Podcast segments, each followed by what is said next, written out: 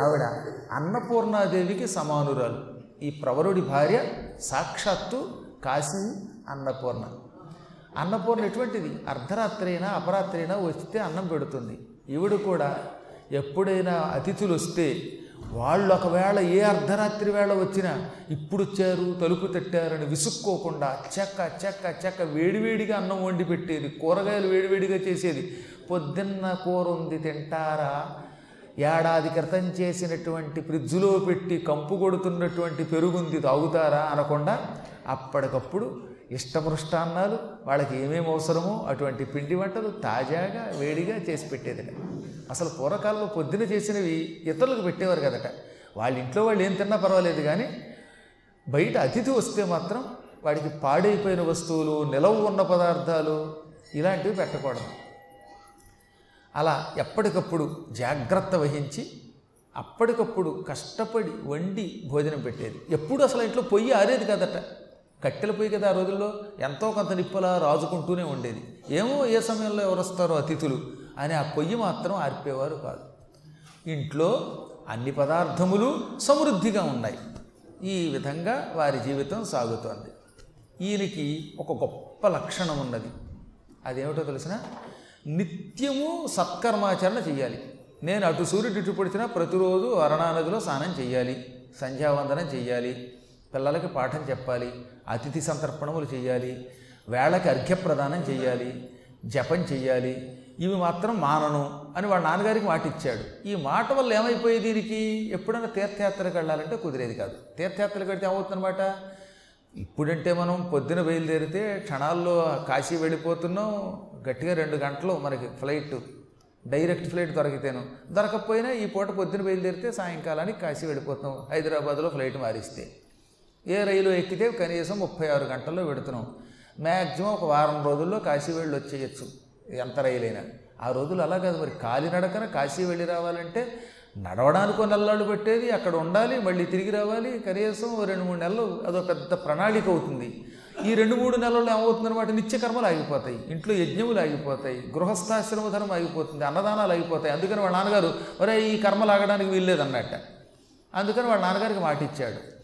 ఇన్నేసి రోజులు బయటికి వెడితే ఇంట్లో నిత్య కృత్యాలు ఆగిపోతాయి. అందువల్ల యాత్రలకు వెళ్ళలేడు. అలాగని యాత్రలకు వెళ్ళాలనే కోరిక అదుపులో పెట్టుకోలేకపోయేవాట ఆయనకి యాత్రలు అంటే చాలా ఇష్టం. పద్మాకర్ గారు ఎప్పుడు టూర్ వేస్తారా? ఆయనతో వెడదామా? అని పాప ఎదురు చూసేవాడు. అప్పుడు కూడా మీరు ఉన్నారా అని అడగచ్చు. అప్పుడు నేను వేరే జన్మ ఎత్తాను నేను. వశిష్ఠుడిని నేనేనేమో ఎవడికి తెలుసు? మీకోసం వచ్చానేమో. కాబట్టి చెప్పేది ఏంటంటే ఆయన పాప తీర్థయాత్రలు చేయాలనుకునేవాడు. ఈ తీర్థయాత్రల కోరిక తీరేది కాదుగా? అందుకని ఏం చేసేవాడు? అది వరణానదీ తీరంలో ఉండడం వల్ల వరణానది గంగానదికి ఉపనది అని చెప్పాను కదా అందువల్ల ఎక్కడెక్కడి నుంచో తీర్థయాత్రలు చేస్తున్న మహానుభావులు ఆ ఊళ్ళో అడుగుపెట్టేవారు. తీర్థ సంవాసులే తెంచినారని విన్న ఎదురుగానే గుదవ్యంతయైన ఏగి తత్పదముల కెరగి ఇంటికి తెచ్చు సద్భక్తినింటికి తెచ్చు తెచ్చి ఆతిథ్యమిచ్చు. ఇచ్చి మృష్టాన్న సంతృప్తులుగా చేయు చేసి కూర్చున్నచో చేరవచ్చు. వచ్చి ఇద్దరగల్గు. వనధి పర్వత సరితీర్థమాహాత్మ్యముల్ తెలియనడుగు అడిగి యోజన పరిమాణమరయు అరసిపోవలయు నన్ను తునూర్పులు నిగుడ్చు. అనుదినము తీర్థ సందర్శనాభిలాషమాత్మను పొంగ అత్తరుణాగ్నిహోత్రి. ఆయన నిత్యం అగ్నిహోత్రాన్ని విరేల్చే మహానుభావుడు యువకుడు. అటువంటి ఆయన మన ఊళ్ళోకి ఎవరైనా తీర్థయాత్రలు చేస్తున్నవాడు వచ్చారా అని ఎప్పటికప్పుడు వెతుక్కునేవాడు తెలుసుకునేవాడు.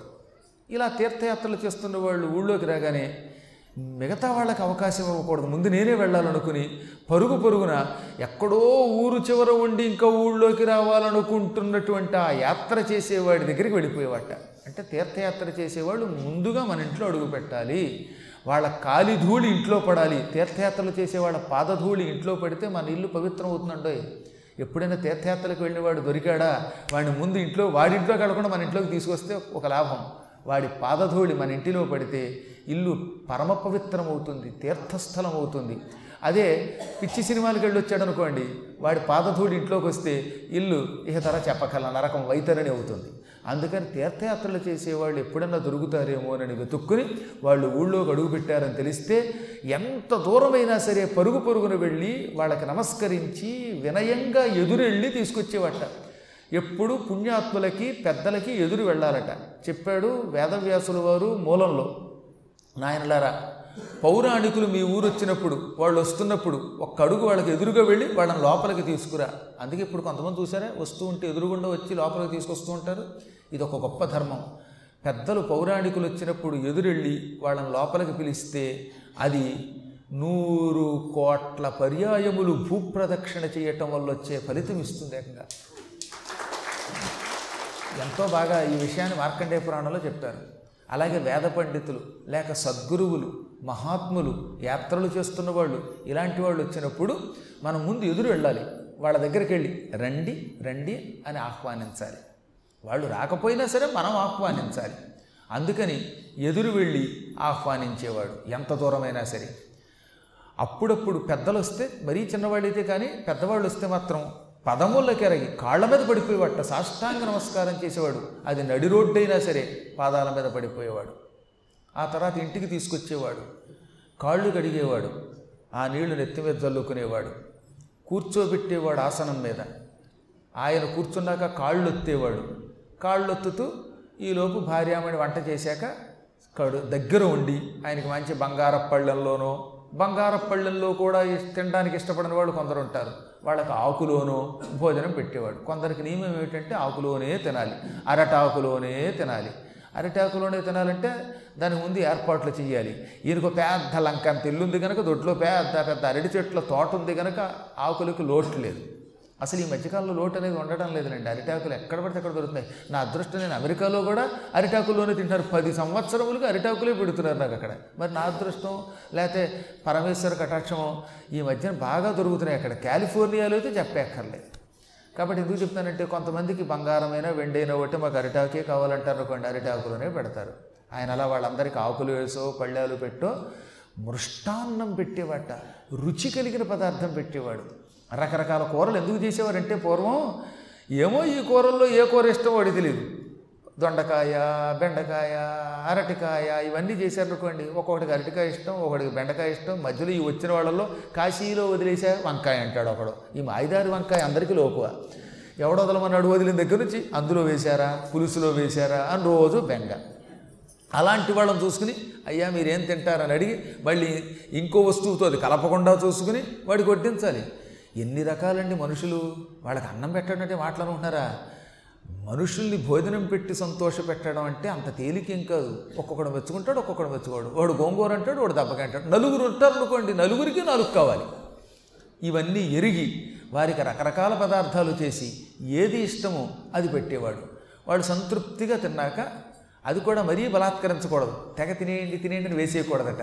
అలాగని తింటారా అని అడగకుండా ఊరుకోకూడదు. ఇవి అన్నీ ఎరిగి గృహస్థాశ్రమ ధర్మం ఎరిగి వాళ్ళని సంతృప్తి పరిచి ఆ తర్వాత వాళ్ళని కూర్చోబెట్టి దగ్గరకి చేరి సేవ చేసి వారు అనుజ్ఞ తీసుకుని వారి పక్కన కూర్చుని అప్పుడు అడిగేవట్ట వలసగా. అయ్యా మీరు ఏ ఏ ఊళ్ళు తిరిగారండి? ఏ ఏ నదులలో స్నానం చేశారండి?